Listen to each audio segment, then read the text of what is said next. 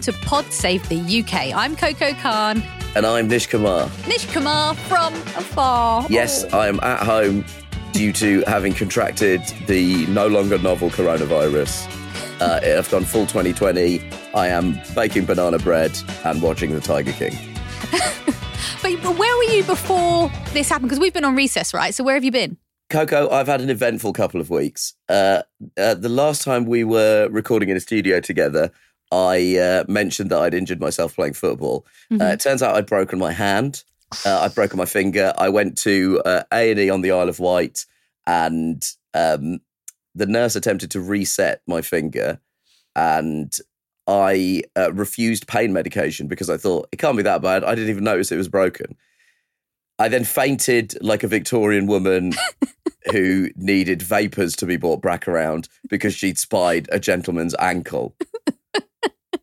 um, so then I now I subsequently now have to have an operation on my hand. Oh wow, an operation! Yeah, and then in the middle of that, I went to the Edinburgh Fringe. I, I don't know how well listeners will be, how familiar listeners will be with the uh, Edinburgh Fringe venues, but they are all disease bunkers. And so I guess if I was gonna if I was gonna get COVID anywhere at the moment, um, it was likely to be uh, at the Edinburgh Fringe. Uh, so mixed bag for me. I do think it's worth noting that uh, the particular hand that it is means that I got injured by turning too enthusiastically to the left. So in many ways, it remains consistent with my own personal brand. I'm glad you also have that thing where just the direction left makes you think of politics. I have that every time I hear Beyonce. You know, she's like, to the left, to the left. I'm like, yeah, Beyonce, to the left. um, how was your honeymoon? I assume you've had a nicer fortnight than I have. I mean, I'm I'm very conscious to not be that an insufferable gap year person that's like, yeah, I've just come back from Vietnam, you know, I'm very changed. Found myself behind the bins, which is, you know, all true. but what I would say about this is, as you know, I've long held this. Uh, I, you might say conspiracy, but I, I think of it as a as a fact, which is that toilet paper is a scam. And being out there really 100% confirmed that to me. What do toilet you mean paper, toilet paper is a scam? Babe, it doesn't work. Yeah. It, it, does not. You do not have a clean butt after your interaction with toilet paper. That's just a fact. That's just what happens. It's bad for the planet. All those trees for your butt. I think this is. Uh, uh, okay, let's just go full tinfoil hat. Is this an Anglophonic world conspiracy?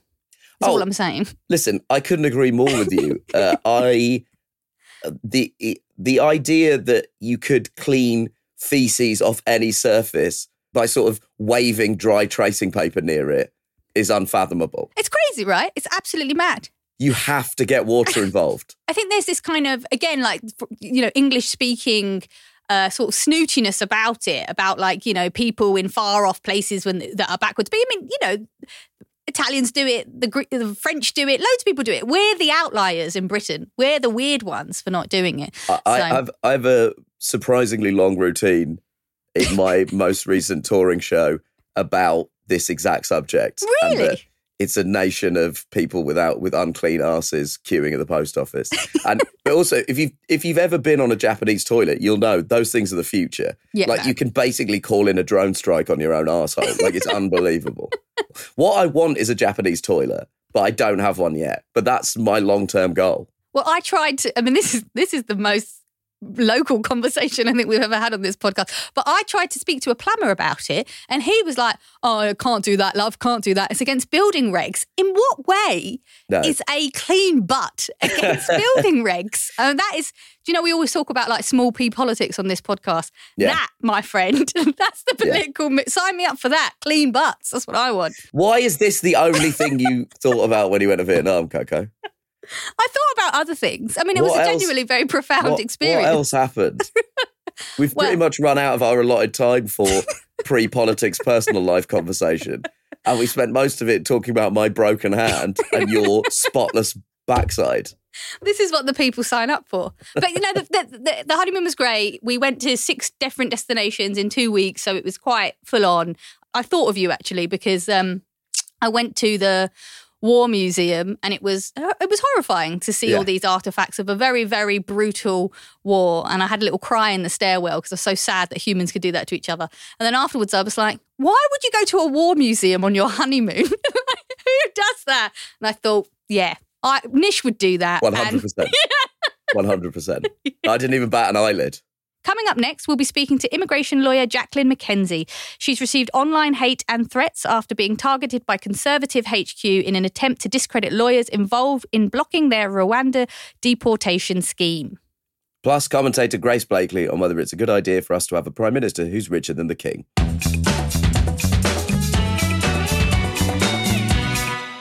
So while we were away on our holidays, the government staged its Small Boats Week, a very confusing term, I, I must confess. I normally hear about, you know, organised weeks as a way to, you know, increase acceptance, awareness, National Adoption Week. Pizza Week. I'm not really sure what Small Boats Week was about, but maybe Xenophobia Week wasn't available just by virtue of it being every single week. But nonetheless, it was a disaster.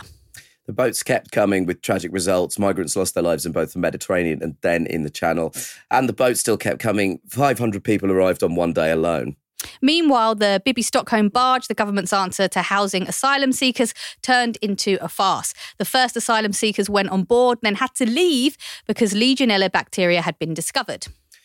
And the Conservative Party's rhetoric reached new depths. I mean, in fairness, every time we think we've reached the bottom of this thing, they somehow find new ways to excavate even further depths of morality and basic decency. Lee Anderson, who's the deputy chairman of the party and sort of twat without portfolio, seemingly, told the Express that the asylum seekers should fuck off back to France if they didn't want to be housed on a barge.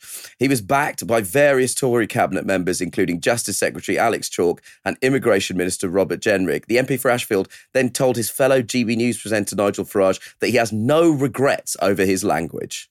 it makes me sick to the pit of my stomach when these lefty lawyers, the, the charities, the human rights campaigners saying it's not good enough. And like I say, if it's not good enough, then they should go back to France. In stronger words.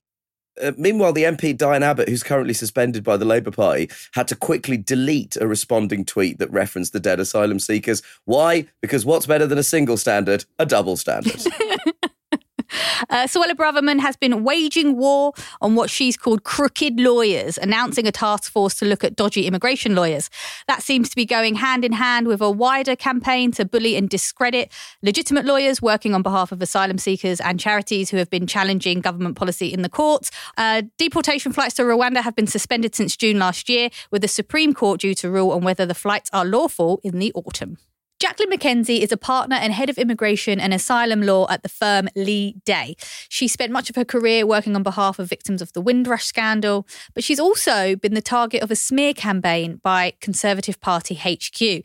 They sent out an inaccurate briefing about her work to the right wing press, and it described her as a senior Labour advisor and a lefty lawyer blocking Rwanda deportations. This week, a group of 100 prominent black and brown women issued a letter of support. Uh, it called out conservative governments for willfully empowering a vicious right wing mob to spew violence against a black woman. Thank you so much for joining us, Jacqueline. What have these past weeks been like for you? uh, quite horrendous in many ways. When a previous Home Secretary spoke out about, you know, or went on the on a rant about lefty lawyers, a colleague of mine, Toufique Hossain, was stabbed. Um, there is a murder trial, an attempted murder trial, rather, pending um, next April. So we can't say anything more about that. But, you know, the government is aware that, you know, they are putting people at risk. So obviously, I've had to take measures um, because we know that there is intelligence about potential risk. Um, and so, you know, it's made my life very, very difficult, you know, where I go at the moment, um, things that I've had to do to my house, the patterns of work. I mean, that, and that may go on for years. It may go on for the rest of my life. So that it's a life changing moment in a very, very serious way for me, my colleagues, and also for my family. But it's heartening to see that, you know, overwhelmingly, people in the UK and overseas. I've had calls and messages and emails and people on Twitter from all around the world saying this is not acceptable. Mm. And one of my favorite bits of interaction has been from a pensioner who described herself as a lifelong Tory and was offering me her pension for the week to treat myself with. that is uh, so beautiful in, in what is genuinely quite a horrific story. Yes, uh, it's, it's not how horrific. you expect our uh, political system to be to be behaving. Can I just ask you, when did you first realise that your name had been included? Well, on Saturday morning, I just noticed that two journalists had followed me on Twitter. Um, one was from the Mail, one was from the Sun, and I thought, oh, hold on a moment here, something's brewing, and they want my opinion on something. That was my first thought. Hmm. And then I got a text uh, from the Telegraph. I text back and I said, well, you know, send me an email. Tell me what's going on. What's this all about? And he did. And then with the ones on Twitter, they then said, look, we want to talk to you. We're writing a story about you.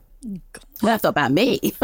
you know, I was quite stunned. They all said almost the same words, we've been sent a dossier um, about you and we're writing a story about you. And some of them went on in the email to explain what was in it. You know, you represent Jamaican criminals or you're trying to stop Rwanda or, you know, you've done this, that, and the other. So, so, so there was that flavor. So I knew that there was going to be this major story coming out, and they were all from the Sunday versions of those papers. So I knew that the Sunday papers were going to have a story of me. I didn't at the time realize it was just about me. Hmm. I thought maybe they'd just been looking at various lawyers who've been operating in this space and doing the sort of human rights work that touches on deportation, Rwanda, and so on. And initially I thought, well, maybe it's Windrush. You know, the government hates what we're doing on Windrush and they're wanting to shut it down before people have had justice. So I initially thought, well, it's not really going to be a bad thing because, you know, everybody knows that I'm one of the main people that speaks out about Windrush, you know, and I'm one of the people that's got the most cases on it. So, I, you know, but then they started coming back and asking for questions and they kept saying, no, you, you're, you're part of the Labour movement, aren't you? You're part of Labour um, you're you're hired by, and I, I, kept saying to them, well, I'm not actually hired by Labour. I have a yeah. voluntary role on a committee, and I try to also say to them, I've also done similar things with the Conservatives, and uh, they weren't interested. So this was effectively a hit on Labour, um, coming from we now know a special advisor to the Home Secretary, Suella Braverman. We now know that for a fact. Um, and so what you had was the Conservative Party liaising with a high office of state, using confidential information that they've obtained from the files of Home Office clients to actually run a hit on somebody who, in the scheme of things, isn't really something, you know, that's important. I certainly don't see myself as being that important. It was extraordinary. But I really, I'm serious when I say what they obviously did. Venn diagram, Keir Starmer in the middle. Hmm. Who can we link to him who we could also link to Rwanda, small boats, Bibby Stockholm, deportations, Windrush, and whatever. And it was me. Gosh, it's horrible when you see the thinking laid out in in that way. It's the, yes. the, opportunism of it, especially given that you have actually worked quite closely with the government. I'm sure in a way that they would prefer you didn't because it's uh, it's their scandal and you know they messed up. Um, I do think it's worth just saying to our listeners that um, in terms of the accusations about helping uh, you know Jamaican criminals or that the work you did to prevent a man from being put onto a Rwanda uh, Rwanda flight was proven to be completely justified um, by a subsequent medical report. Um, but I, yeah, I, I wanted to ask you just for our listeners who don't really understand the legal system, why is this unprecedented and what does it mean for just due process in general? Um, well, it's not necessarily unprecedented because there have been attacks on lawyers um, with this government and the previous government. I mean, you, you, considerable attacks. You know, um, the term "lefty lawyers" mm. was, uh, you know, that's come into our vernacular just very recently in the last few years. And as I said, you know, there was an attack, and you know, people have had hate mail. I've had hate mail. Um, every time I speak out in the media, I'll get one or two emails coming in from somebody telling me go back to where I've come from or something of that, or, or, sometimes worse. With this one, it's been worse. You know, people wanting to drown me and do all sorts of things. Um, but um, but but what I think was unprecedented in this case is that it was targeted at a named person. It wasn't just, you know, lefty lawyers or a blob of lefty lawyers mm. or activists. It was me, Jacqueline McKenzie, who was an enemy of the state. Um, so to speak, here's a black woman who is working against the state. That was the message they wanted to get out there. And it's certainly a message that has resonated with the far right, both in the UK and Europe, from intelligence we've had, hmm. where some of the attacks on me are now coming from. And those attacks at the moment are via email and Twitter and so forth. And that's exactly what the government wanted to do. And that is unprecedented. The response to it's also unprecedented that major organizations and major individuals, including conservatives, you know, Lord Garnier, D- uh, Dominic Grieve, have also said this is egregious, it's hmm. unacceptable mm. to behave. So, so this is what makes it, I think, um, a different sort of level. It's and and and you know, the journalists were saying they've got a dossier and the briefing on me is four pages. It's it's this. I know this is a podcast, but you can see it anyway. Yeah, yeah, yeah. there's four pages of script. This is what was sent, and you know, there's my picture in it as well in the dossier. My goodness me. and yes, so um, so that was what was sent, and it went right back to the 1980s, where I'd belonged to a, a sort of Caribbean sort of well, they called it Marxist, but it was a sort of social democratic group. It went right back to there. It looked at speeches I'd made tweets you know, where I'd said anything anti-government and that sort of thing. Um, and what they were effectively trying to do was to get me into trouble with compliance with the Law Society because am I a campaigner or am I a lawyer? Which hat am I really wearing? Uh, to out me as a sort of um, anti-British values type of person and present me as somebody who's frustrating uh, the Home Office's plans to remove people to Rwanda, to deport people to other countries, to stop the small boats from coming, to prevent people from going on board the Bibby Stockholm barge, all of that. And, and, and what was other, what was interesting about the timing of it, they timed it to come out the same week that they had this big story about these three uh, immigration firms who were caught saying to people, we can help you doctor your evidence. So, you yes. know, firms which have been involved in what appears, I haven't, I don't know the full evidence or, or, or you know, or, or know the firms. Uh, one of them I know of, I don't know them well, but there was this expose and they appear to have been caught on camera charging asylum seekers £10,000 in order to help them present a narrative um, to the Home Office to get some, not something we agree with at all, not something we will ever do. But what they did was to launch that story and the one about me at the same time. And one of the journals actually had the stories on the same pages. So some of the hate mail that I've received have posited me in that story. You know, when you're corrupt and you're coaching people to, you know, I hardly do any asylum claims. In fact, yeah. I've got one at the moment, you know, but I'm coaching asylum seekers to rig the system. You know, and that's what the government wanted. Yeah, you like I said you was earlier. You know, you could see the thinking, and you know they sort of laid the groundwork with the lefty yes. lawyers expose, and then they sort yes. of go for. I mean, this is not probably that relevant, but I did law A level. I, I once right. had a dream of being a lawyer, and I remember at the time my uh, my my sort of teachers being like, you know, the legal profession is is dominated by Oxbridge graduates. It's actually quite posh and it's actually quite white and it's quite right wing. So I was like, oh, lefty lawyers, what? like, I mean, everybody who's had any proximity would say actually it's kind of the other way around. Well, it's a shame that they put you off in that way because you'd have made a great lefty lawyer, I'm oh, sure, a great you. lawyer. I know. I mean, that's what they do to all of us. I mean, I was told, oh, you'll never make it. So, you know, yeah. we, we get that, don't we? So, Jacqueline, I want to read to you the Conservative Party statement about this. I'm sure you've come across it, but I'd just love oh. to get your response. A Conservative Party spokesperson said the idea that lawyers should be exempt from criticism is incompatible with a free society. The Lord Chief Justice, the head of the judiciary in England and Wales, has himself voiced concerns that a minority of lawyers have engaged in vexatious representations and abusive late legal challenges to frustrate removals. What do you think about that? Well, all of that may well be the case. I am sure, as in all professions, there are people who don't play by the book.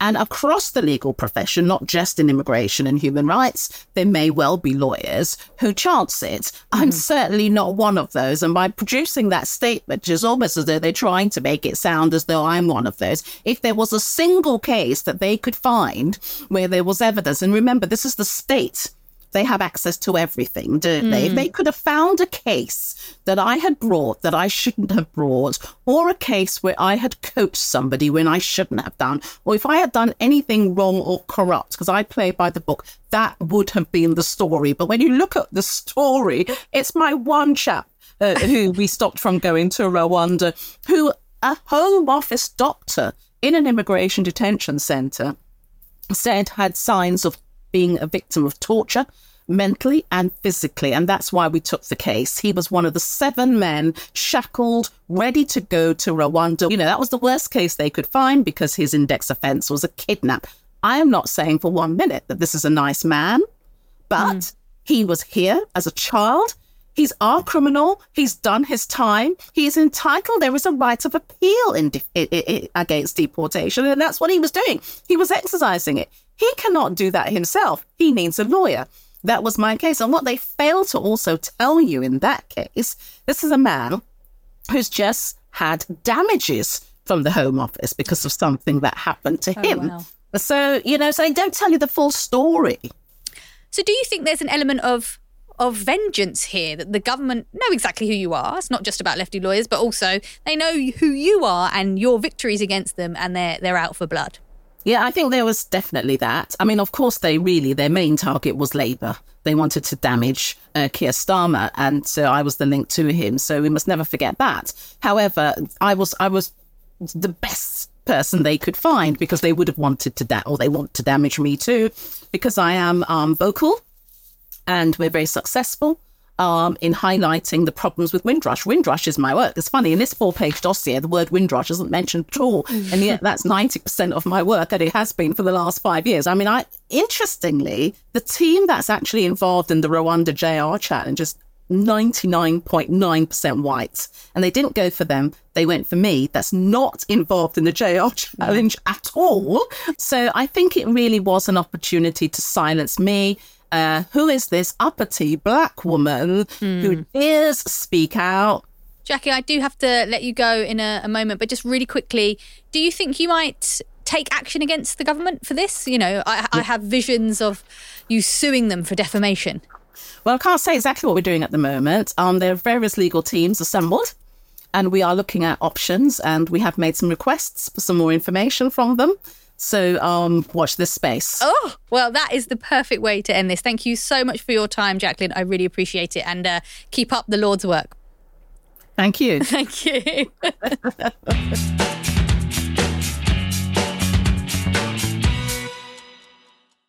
Pod Save the UK is brought to you by Even the Royals on Wondery. When you take a closer look at what it means to be royalty, you'll see that it comes at the expense of everything else, like your freedom, your privacy, and sometimes even your head. On Wondery's new podcast, Even the Royals, they pull back the curtain on royal families, past and present, from all over the world. And you can listen for free wherever you get your podcasts. From one of the most infamous royals in history, Marie Antoinette, but everything you know about her is wrong or Catherine de' Medici. History branded her as a cold and power obsessed manipulator, saying she was responsible for one of the most devastating massacres in French history.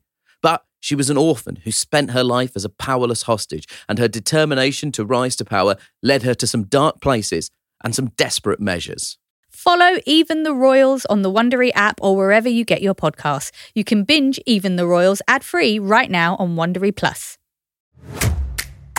The Crooked Store's latest collection has a clear message for anyone trying to take away abortion rights. Don't. The No Trespassing collection features four different designs, each inspired by a different state where abortion is under attack. There's Stay Out of My Swamp for Florida, Stay Out of My Hole for Arizona, Stay Out of My Prickly Pear for Texas, and Stay Out of My Strip for Nevada. But obviously, I'll be wearing these no matter where I am. A portion of proceeds from the collection will go to Vote Save America's F Bands, the Fight Back Fund, which currently is supporting abortion rights organizations across Arizona, Nevada, and Florida. Head to crooked.com slash store to shop.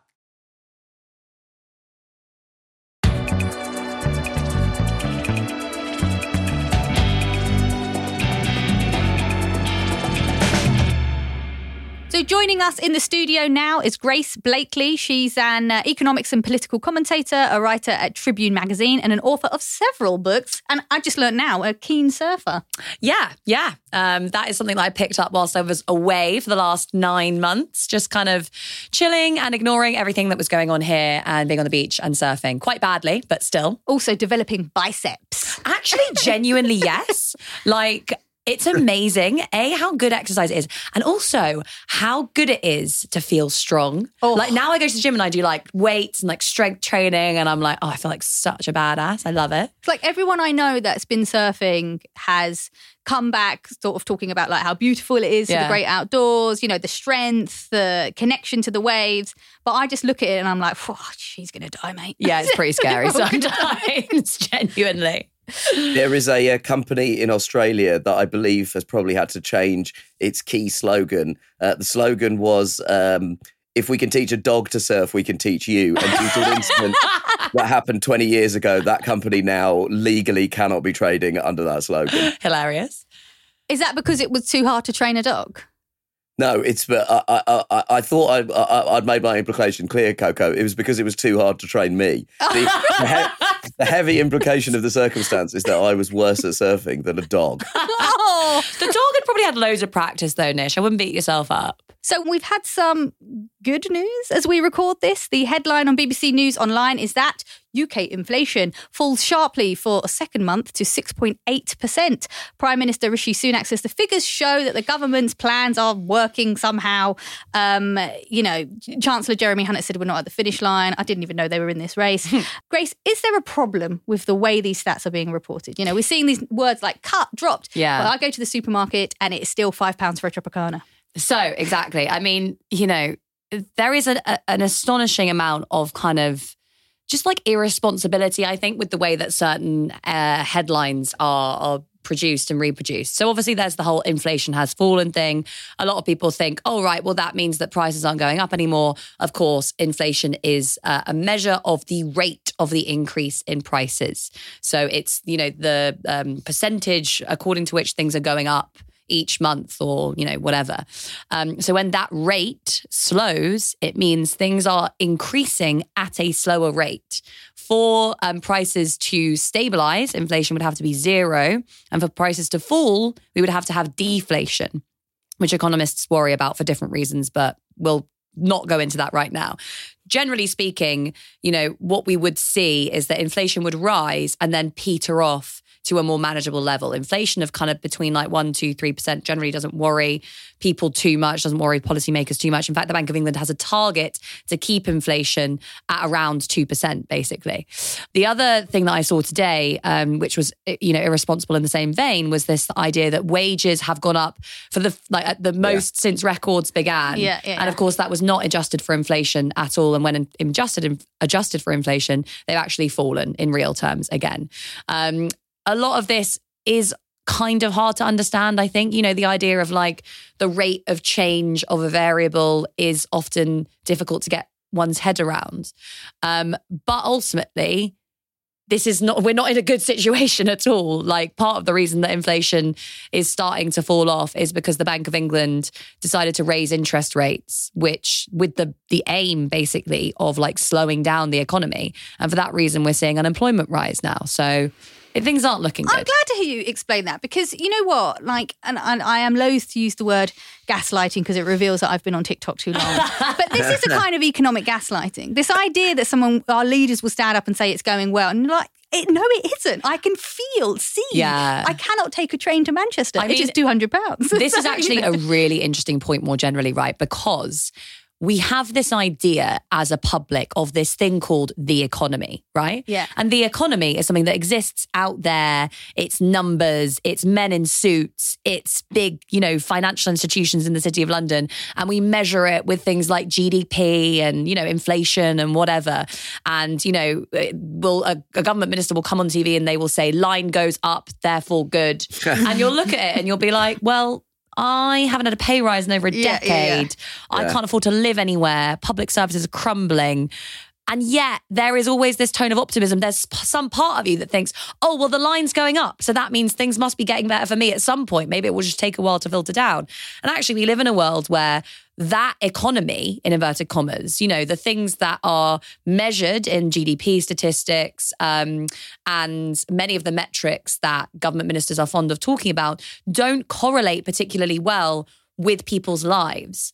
Um, so I think we need to kind of really just break down this idea of the economy as something separate out there and actually start to think about measuring things that matter to people measuring the you know people's living standards basically measuring wages what we do measure wages but actually talking about that as a a key economic and social statistic um, rather than the situation that we have now and if you did that then it would become clear that we, in many ways, have a kind of um, a split economy. So we have, uh, you know, it, let's say, uh, often, you know, economics programs or, or news programs will say, the stock market's gone up today, right? And then you'll think, oh, great, the stock market's gone up. So that'll mean that GDP will go up, which will mean I'll, you know, my wages will go up or whatever. But it's in many ways completely disconnected. It's not completely disconnected, but it is largely disconnected from what most people are going to experience on a daily basis. If instead we were we were focusing not just on is the line going up, like are the things that powerful people want us to think about um, rising or falling or good or bad are the metrics that actually matter to us and impact our lives what's happening to them then the the, the story would be very different Yeah, no, it's interesting to hear you talk about, you know, that idea of the the disembodied economy. It's just this thing, this this unknowable object that we can't touch and things happen to it and we should all be very happy about it. Like it's weather almost mm. in some ways. But who actually is responsible? Because that's something we really care about on this podcast is about accountability, right? Yeah. So, you know, on the one hand, the government claimed credit for the slowing inflation, but equally they say they can't be blamed for rising inflation. Who actually is in control of the economy? Who should we who should be held to account? again, this is this is a really important point because you know the whole idea of setting up this thing called the economy and talking about the economy and, and GDP growth and inflation is that we're supposed to believe that nobody is in control of the economy. And in a way, that's true because there is no one person or institution that controls things like the rate of inflation, GDP growth, you know, even even employment, right? Um, a lot of those things have to do with economic processes that take place on the global level. So, you know, inflation obviously to begin with was driven by lots of different variables including the uneven recovery from the pandemic um, supply chain problems shipping costs the war in ukraine. All these different things came together at a global level and put infl- inflation up for everyone. Um, but there are certain actors within the global economy that are better able to respond to and shape the way that those dynamics are felt by most people than others. So, you know, we shouldn't be thinking who's in control of the economy. That kind of gets you into like weird, you know, the World Economic Forum presses a button and then, you know, mm-hmm. stuff happens territory, which obviously isn't true. But equally, we don't want to go down this line of, oh, the economy is just some abstract thing that exists out there. And it's, as you say, like the weather and nobody really controls it. Because there are powerful institutions, whether we're talking about governments or central banks or actually even corporations and financial institutions that are disproportionately able to shape who gets what. And the best way to think about this is just to look at, you know, look at the financial crisis, right? You know, we got like the average person got hit with austerity, maybe lost their jobs, saw their wages go down, public services decimated, massive banks got bailed out and insulated from the consequences of their actions. That's a big economic shock, but affected different people differently based on their proximity to the powerful, right? It was the same with the cost of living crisis. Um, so, you know, massive corporations got huge bailouts all around the world. Big financial institutions got big bailouts. Um, uh, you know, mortgage holders, who are obviously an important demographic, particularly for a conservative government, people who are in their own homes, got some relief, and then lots of other people got got very little or basically nothing. And even when they, they did get support, that ended up being recycled into the pockets of the powerful. So let's say, you know, um, relief for tenants ended up benefiting landlords. Um, employment relief was obviously paid often to to companies. Um, so it ended up, you know, benefiting like the powerful rather than actually ending up um, supporting rising living standards, which we obviously didn't see during the pandemic. Um, so yeah, we have to, I think, really like uh, look at the the decision making processes that are taking place within these big institutions to say who is deciding how we respond to inflation and why, right? And when you look at that, it's it's very clear that those decisions are being made in the interests of that abstract idea of the economy, which is basically, you know, um, like rates of uh, of growth generally in like in in profits, like as I've said, kind of are stock prices going up, um, how much does it cost for businesses to to borrow, um, what are the barriers to to them expanding, and, and those sorts of things, um, rather than what is going to make ordinary people's lives better. Because this interest rate story is is a really good example of that. Um, inflation went up. And the only way that the, the central bank decided that they would respond to that was by raising interest rates. What does that do? The idea is that you raise interest rates, you make it more expensive for businesses to borrow.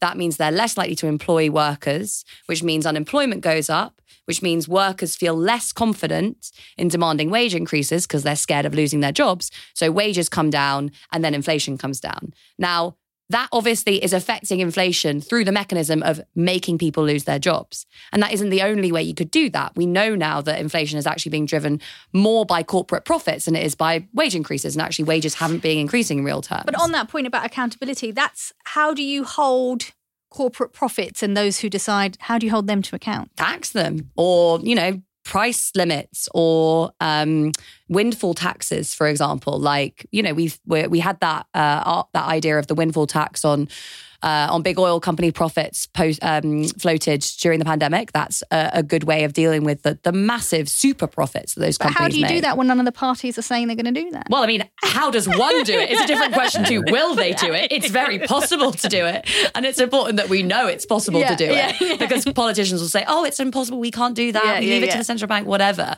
Um, but obviously, you know, any form of political change that isn't in the interests Yeah. of like the people running the country is going to take grassroots organization. Um and yeah that is uh, that's a whole other question. We can get into that if you want. I- I do think it's really important that there is more media literacy around economics. And, and, and, and I know I'm sort of slightly, I- I'm slightly wasting my breath saying that to you, Grace, given that that's 99% of what you do on a weekly basis is go on these shows and desperately trying to uh, explain the, the statistics. You can't just say things are going up, it's better yeah the the wage statistic is such an odd thing because it, it's odd for two reasons. Because given that the inflation is not actually going down, our real wages have fallen by Yeah. zero point six percent. Yeah. So in a sense, it's kind of an irrelevance. Also, I do strongly feel that if you're claiming that the pay rise has been the highest since records began, you should be forced to say the year that you started recording those records. And in this case, it is 2001. And I don't think you can talk about historic wage rises if your history only goes back to the year Destiny's Child released Survivor. like, I think there's so many important pieces of information. So, with that in mind, and with us having somebody on the show that understands the uh, information behind these statistics and their real world ramifications, do you see any meaningful light at the end of the tunnel in terms of the cost of living crisis? Does does any of this? Uh, Rishi Sunak is obviously going to want to say that this shows that their their situation is working. We know that the man's talking bollocks. Does any of this translate to real world benefits for ordinary people? I think it comes back to what I was saying about interest rates, um, because uh, part of the reason that we've brought inflation down. So inflation was initially caused by all of these, you know, big global macroeconomic factors that I've spoken about, and then it becomes embedded.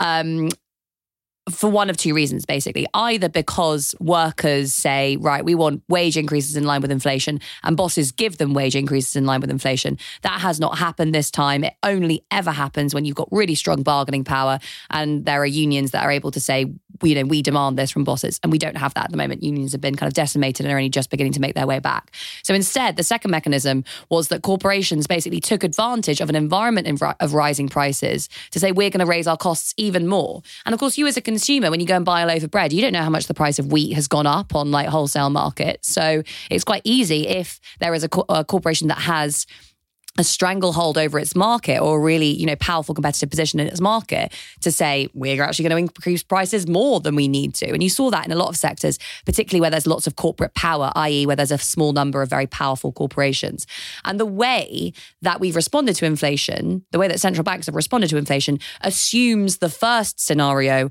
rather than the second scenario. So it assumes that it's greedy workers pushing up inflation by demanding wage increases, and it basically punishes them um, by saying, we're going to make some of you unemployed for the good of the economy.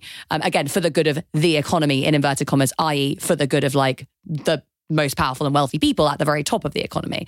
Um, so that's now why we're seeing a slight a, kind of inflation falling off. It's because basically the Bank of England decided we are going to cool down the economy by pushing up unemployment and trying to curtail um, the bargaining power of workers, and that in, indicates where things are going potentially, um, which is that you will start to see increases in unemployment, and over time, um, wage increases that we're seeing in you know like nominal wage growth, which is different to real wage growth, um, will start to fall off once again. And you may even start to see wages falling quite significantly in real terms again. And bear in mind that workers didn't have, they had 10 years without a pay increase on average after the financial crisis. During COVID, there were um, periods where you saw massive, you know, the biggest drop in, in wages since records began. And actually, it was things since like the 1970s or something. There was a period actually when wages fell the, the most in a certain period period since World War II. That was the Trade Union Congress that, that announced that data. Um, and it is likely that you will start to see that sort of thing happening again um, if we continue to see big increases in interest rates and basically central banks and policymakers blaming workers for a problem that's being caused by big corporations. That's fucking bleak, man. I mean, I'm sorry. Okay, look. The other thing I want to say, Bleak. right? It is, it, it kind of is bleak, and it's difficult to not be bleak at the moment because, like, if you're being sunny and optimistic, you're being sunny and optimistic about a system that is fundamentally broken. Like, how am I going to say, even if we did see a slight increase in wages, it's not going to make up for a decade of stagnant wages. So I don't want to be sitting here being like, oh, things are bad, you know, just go and feel sorry for yourselves. That's obviously not the point. It's actually to say, like, right, we know things are not going to get better. So we need to organize to make sure that they do get better.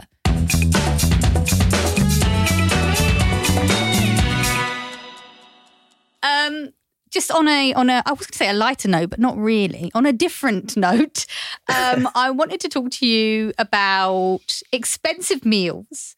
Uh, not least because Rishi Sunak has been in the news recently, where as- apparently he ate at one of the most expensive uh, restaurants in America. He spent twelve thousand pounds at Disneyland, making the meal around twelve hundred pounds a head. What's the most expensive meal you've ever eaten? So I think it was probably when my ex boyfriend took me. We watched, do you remember that show? Um, was it called The Trip? And it had um, Steve Coogan and Rob Oh yeah, I Brydon. Yeah. that show. And yeah, we- Was it was it L'Enclume? Huh? Yeah, yeah. well, No, it Long Clue? yes, it was. Yes, Yeah. it was. Yeah, yeah, yeah. So we Yeah. went there um, in the Lake District. It's the one in the Lake District, right? Yeah. yeah, yeah. yeah. We literally went there and sat on the chef's table because we got really obsessed with that. with Oh, that show. sick. Used to watch it. That was for my birthday. I obviously didn't end up paying for it, so I don't know how much it costs, but it's probably the fanciest meal I've ever had. it would be pointless to limit this to things I've paid for because then we're just talking about Nando's. Yeah. it's just pointless.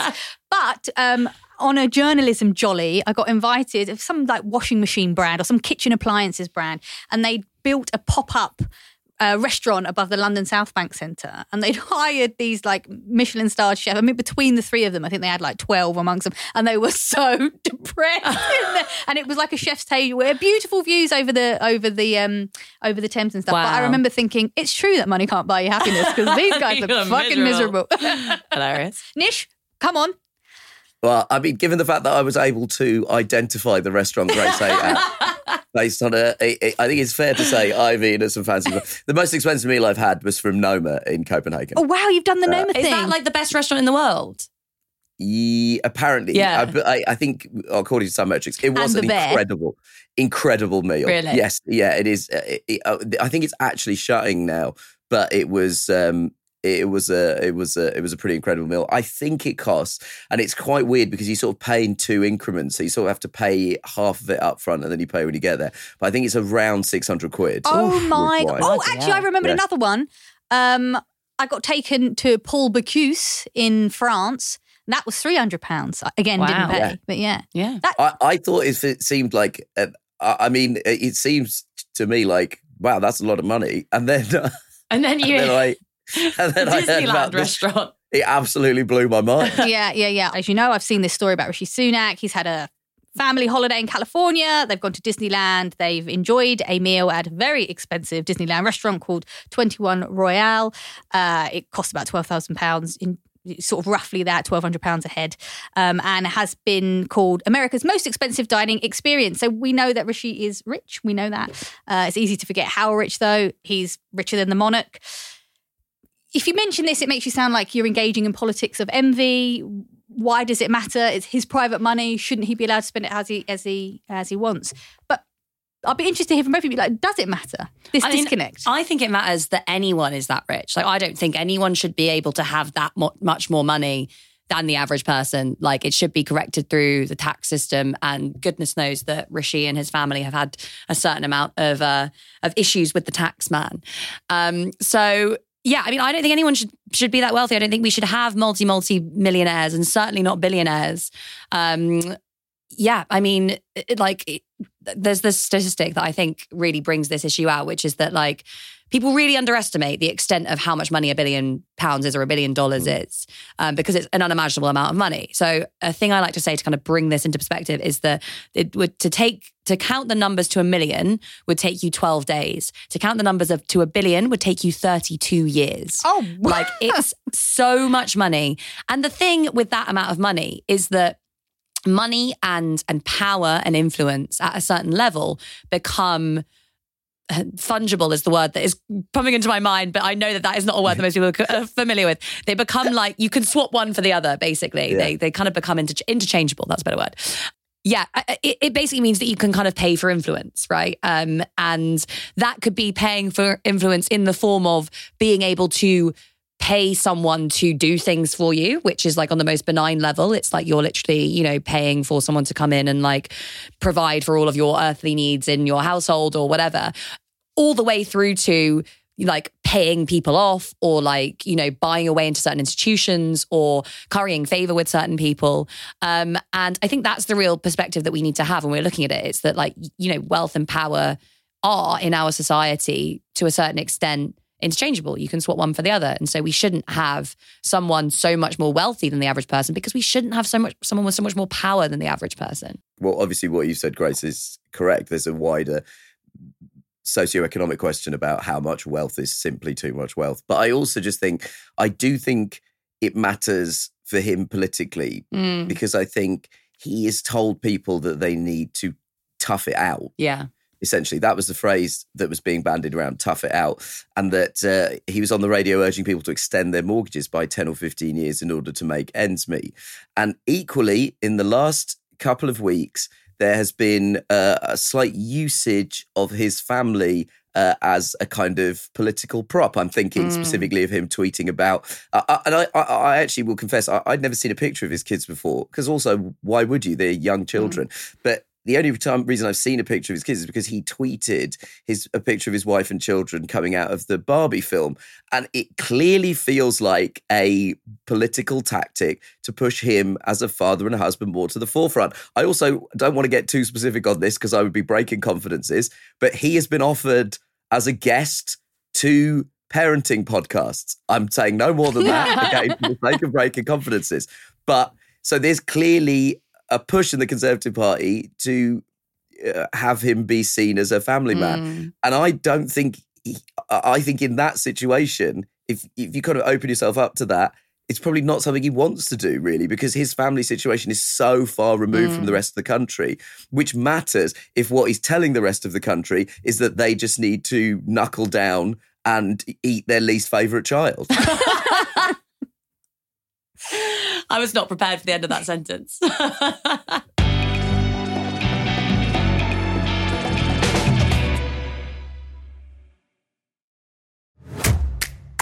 The Crooked Store's latest collection has a clear message for anyone trying to take away abortion rights.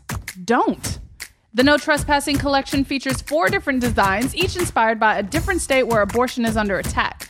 There's Stay Out of My Swamp for Florida, Stay Out of My Hole for Arizona, Stay Out of My Prickly Pear for Texas, and Stay Out of My Strip for Nevada. But obviously, I'll be wearing these no matter where I am. A portion of proceeds from the collection will go to Vote Save America's F Bands, the Fight Back Fund, which currently is supporting abortion rights organizations across Arizona, Nevada, and Florida. Head to crooked.com slash store to shop.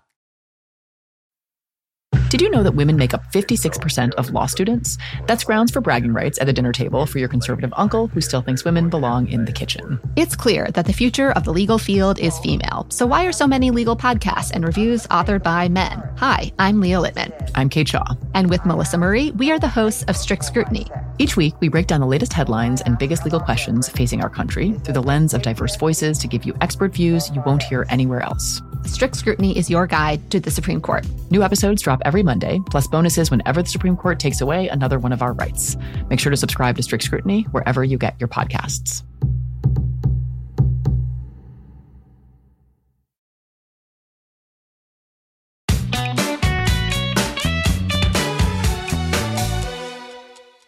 Uh, before we go, uh, Grace, thank you so much for joining us. And in recognition of our gratitude to you, we're going to bestow a very special honor, uh, honor on you. You're the first guest we've ever asked to nominate the PSUK Hero and Villain of the Week. I am so honored, guys.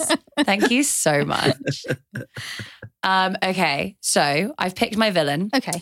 my villain. And I'd like to premise this, by the way, by saying that I analyze capitalism as a social structure where it creates incentives for people to behave in certain ways that they wouldn't in other places. And I don't like to individualize problems and just call people heroes and villains. But in this one context, I will say my villain for the week is the CEO of ExxonMobil, Darren Woods. And the reason for this is that um, we've seen now that ExxonMobil made record profits last year. Uh, it's one of the few big fossil fuel companies that, actually said, we're not even going to try and diversify away from just fossil fuels. We're going to stick with it. And to add insult to injury, um, ExxonMobil is being sued in a number of different parts of the US because there's evidence that its scientists knew about the hmm. impact of burning fossil fuels on the climate as far back as the 1970s. They had internal reports that suggested climate breakdown was going to happen. And instead of actually raising the alarm, they cut funding for their research team and took all that money and channeled it into climate denialism. So they're a really bad company. Yeah, it's it, it, there's a, a old movie called The Insider, which is about the uh, heads of tobacco companies who were found that it was found that they knew Yeah. how addictive cigarettes were for years and years, and they'd stood up. For, I hope to God there's some sort of equivalent for that uh, with climate change because it There just should seemed like be. astounding, uh, astounding piece of information. Yeah. Also, a thing that I've learned about ExxonMobil recently, uh, and perhaps its uh, kind of categorization has changed, but for a long time it had a really good ESG rating, which was basically means it's like a, a sustainable business. If you were someone who was interested in green investments, you might end up investing in Oh ExxonMobil really? because they had, it was just, this is kind of getting boring and granular now, but basically the way that you have this rating system, you have to meet a set of criteria, and ExxonMobil was really good at admin. So it met all those criteria. Can you imagine if you were like, I really want to do some green Yeah, investing? ESG then you is the don't read the worst, small guys. print. I mean, you know what I mean? Like, I don't read my T's Yeah. and C's either. And then you're like, what the hell? Yeah, yeah, yeah. so, No, it's crazy. dastardly people. Oh okay, but what about your hero? My hero is someone that I actually know. Okay. Oh, that's Shout nice. out to Mikaela Loach, who's a climate activist. I don't know if you guys know her. You should have her on the show. But this week, she and a bunch of other climate um, activists staged a walkout of her own event at the Edinburgh Fringe to protest the fact that um, Baillie Gifford was one of the sponsors of um, of the Edinburgh Fringe and has a certain amount um, of uh, its portfolio invested in dodgy uh, you know, companies that were I, I can't exactly remember which companies they were um, they had investments in, but it was a small a small amount of their investment. Still, a certain amount invested in fossil fuels. So Mikaela just gets up in the middle of her event and says, "I can't do this anymore. I'm storming out of my own event." And I just thought that was so badass. Like I So loved watching it. badass. It was the Edinburgh Book Festival. So the book Yeah. festival, it, it, it, the kind of starting gun for it happened when Greta Thunberg actually pulled out of an event. Oh, Um, really? but the walking out of your own event, I just is love quite that. Is- that spectacular. is it's so cool. it would make a welcome change for me, who uh, where other audience members walk out in protest. but um, tush. um I just want to give a shout out to the RNLI. I've been banging on about this these lot for ages. I feel sorry for all my friends that have to listen to me. I think it's because I grew up in East London and I still have that like sort of childlike awe about nature. So every time I'm just like on the British coast, I'm like, look at that sea, bruv. It's so mad. So unknowable. I feel like everyone feels like that when you look at the sea, though. is I mean, it's it's, just wild, so isn't mind-blowing. it? Yeah. um, anyway, having had those feelings and just have, learning about the volunteers who are just average people who go out every day onto that big scary sea to fish people out of the water. You know, migrants included, refugees included, asylum seekers included. You know, they don't discriminate. You could be on a super yacht, or you could be in a rubber dinghy. They go out there and pull you out of the water regardless. I just think they're amazing. So, just in the spirit of what we've been talking about, about the average person being able to form connection against all these horrible policies, I think, uh, yeah, I love the volunteers. And as it happens, never one to miss an opportunity for a prop here at Pod Save the UK.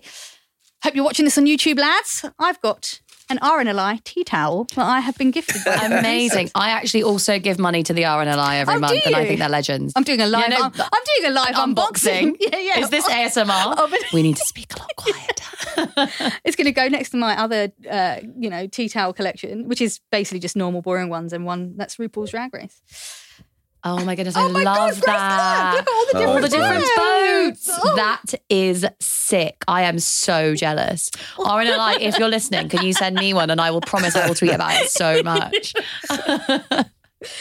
Great. Let's take a dip into our mailbag, guys. Here's one for our alter egos. Me and Ish have some alter egos. I'm just telling Grace. Uh, we have this idea that we're political agony uncles and aunts. Love it. we won't go into my problems with that phrase because I live in the past and think I'm very young. Um, but anyway, Elle wrote in and emailed in with this question. They say, I'm a young person who is often alarmed by the state of the world and wants to do something to change it, but isn't quite sure how. I was wondering if any of you have any advice for young people getting into politics and activism. I visited my striking lecturers on the picket lines with baked goods and joined my uni Labour Society, who just seem to bicker on the WhatsApp more than anything else. Um, but I feel like there's more I could be doing. I'd welcome any advice, Grace. What do you I think? love that. And I think this speaks to a lot of the stuff that we've been talking already about the podcast. Um, so, yeah, I mean, you know, as much as I have loved engaging with Labour Party administrative processes, it can be very boring. Other activism options are also available. Um, yeah, I mean, I think as I've as I've said, there's so many different ways of getting involved, and it really depends on your priorities and your passions, where you're based. Uh, if, say, for example, you want to get involved in housing activism, there's lots of tenants organisations um, like Acorn, the London Rent, London Renters Union, that um, that do organising on a local level. There's um, migrants' rights organisations that do that sort of thing as well. You can get involved in, kind of disrupting deportations, that sort of stuff. Obviously, loads of um, climate activism that goes on uh, through lots of different kinds of organisations as well. Um, and also, if you're kind of more on like the nerdy side of things and you want to learn more about policy, there's just like so many events that go on um, on like you know in progressive circles where there are people that come and come together to talk about issues and ideas, um, organised by all sorts of different things from like publishers like Verso to Novara to, you know, lots of different places. And for me, I found that as a really great way when I was first starting out of just like getting involved in organizations that were doing lots of different stuff and meeting people, having conversations. And then there'll be kind of organic stuff that happens where they're like, come to this, go to that. I think it's really just about dipping your toe in that community. And it is a community of like activism and organizing. Um, and things just tend to kind of snowball. The first thing though is, as we've said, it's just getting out of the house, getting involved with stuff and realizing that you're not actually on your own. Yeah, that sounds amazing. Do you think they need a, a DJ or? Probably, possibly. I'm suggesting myself, Are you a. DJ? Well, I like to spin. That's sick. Oh, she like she tries. Ah. Okay, well, I I'm will, actually not very good at all. Um, I but, don't. you know. Also, firstly, don't say that because that's what women say about everything. When we're like, "Oh, I do this thing," I'm terrible at it. But um, yeah, I'll throw you. I'll throw your name in the ring if I hear of any DJ spots going. Cute. Remember, Chapati Smith. That's the name. Okay, great. Okay, great. Love it. Um, we have another question here, don't we, Nish? Yeah, we got another question from Max, uh, who says, "Hi all, I love the podcast, and I was hoping maybe you could help me out. I live in Weymouth, which is essentially attached to Portland, where the barge is. Is there anything I can do to help the people on board, seeing as it's within walking distance for me? Also, as a local, I'm in plenty of community groups for the area on Facebook, and this barge has brought out some of the most racist, vile shit in these groups. I'm wondering if you think it's worth engaging these people and pointing out where they are wrong, or is it pointless? Uh, he's also just quickly added, My boring real name is Max, but my online moniker in most places is Rancid Nut. I understand if you read this out and exclude that bit. Cheers, guys. Um, Grace, we should suggest we should say we've got quite fixated because people can comment in via YouTube, they forget that they're not giving us our real name. and so we often get people's YouTube names. Love that. Ch- Chicken Nug Nugs is the leader so far. Amazing. But yeah, it's so there's a constant thing going. But look, um, I don't know what the value is in arguing with people on Facebook. Oh Um, no, yeah, not on Facebook. I think that that is maybe maybe not the best use of your time. Um, but Stand Up to Racism Dorset has formed a specific offshoot group called the Portland Global Friendship Group, who are seeking to provide aid like toiletry packs, maps of the local area, and a communal helpline for asylum seekers if they want to engage with the community. Uh, and you can contact uh, Stand Up to Racism Dorset. They've got a Facebook page, which is facebook.com slash SUTR Dorset. And their email address is sutrdorset at gmail.com. Amazing. Great. Well, lots of you enjoyed our bonus episode with the fabulous equality campaigner Gina Martin. That went out last week while we were away. Both Joe Clark and Heidi called Gina a proper hero, while lots of you on TikTok have been trying to guess the name of the politician who she said patted her on the head. so Simon said, well, Jacob Rees-Mogg, you know, he sounds like someone who would be that patronising. Kieran Kinsella replied to say, well, I feel like if he ever touches a poor person, he'd melt. so that's just to say, if you missed the episode with Gina Martin, you can find it on our feed. And also, we don't know who the politician is. No, we she don't. She didn't tell us. So we're as happy to be part of the baseless speculation. Amazing. um, a couple of our international listeners have been touched about a chat we had about whether school kids signing each other's shirts at the end of the school year was something that happened in other countries as well. At Mob Bortimer on Twitter said, uh, reporting from Melbourne, signing shirts is a thing down here too. I'm still calling it Twitter. I can't bring myself to say on X. I, I can't believe we live in a world in which the word Twitter is the less stupid of two options.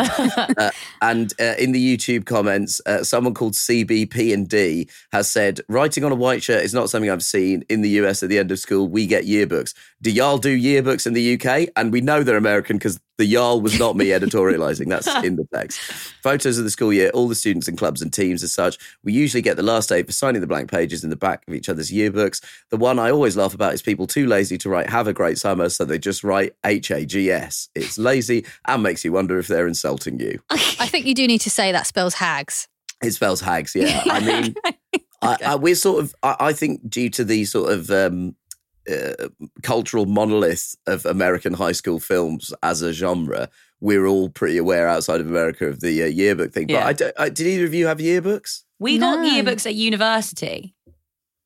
Did you Actually, sign I each probably other's? shouldn't say that because mine had some really horrendous stuff in there. Really? Yeah. Like what? Can you I tell hope us? that they're not generally accessible. oh God. When you say horrible stuff, you mean like the photos looked silly because we all look silly like at that age. the things that we wrote about each other were Yeah, yeah, perhaps yeah. bringing up some events that had happened over the course of our three years at university that are not safe for work what or we're talking public wait, consumption. Is it like you know Nat's got herpes, like that level Uh, of kind of urban? no, it's more things that really did happen that are not safe for work. Okay, well you know I think we We all had fun at uni, guys. Yeah, Come we, on. we all did. We are not here to defame, just to speculate. if you want to speculate about the things that I did at uni that are not safe for work, please feel free to do so. You can get in touch with us by emailing psuk at reducedlistening.co.uk. We uh, love your messages. We love voice messages. We like hearing your voices. You hear ours, only seems fair. Uh, if you'd like to do that, the number is 07514 644 572. Internationally, that's plus 44 7514 644 572. If you're new to the show, remember to hit follow on your app and you'll get every new episode every week. And finally, the British Podcast Awards has a public vote, which is the listener's choice. And if you'd like to vote for us, it's free and easy to do. Just go to BritishPodcastAwards.com forward slash voting if you want to do that. I feel embarrassed about asking people to do that. So just if you don't want to do it, don't do it. This is why normally I don't read this section of the show. I love the idea of you running for office and being like, please vote for me or don't, whatever. I don't care either way. You guys suck. I, I like the like emo flourish at the end. Like I hate you anyway. You don't understand me, I don't care. I think it's on the list of reasons why I should never run for office. And that list is long. that involves some photographs of the things I did at university. I'd still vote for you, mate. Um, thank you so much, Grace Blakeley. Thank you so much, Thanks Grace. for Blakeley. having me, guys. Absolute it was legend. a pleasure. Thank you. Also, because Nish wasn't in the studio, so I would have been very Billy No Mates. Yeah. Now I've got a mate. I felt like I've replaced him. Are you feeling threatened, Nish? You feeling threatened? You should. You should. Um, thanks so much for uh, hanging out with us. Please join us again. I'd love to.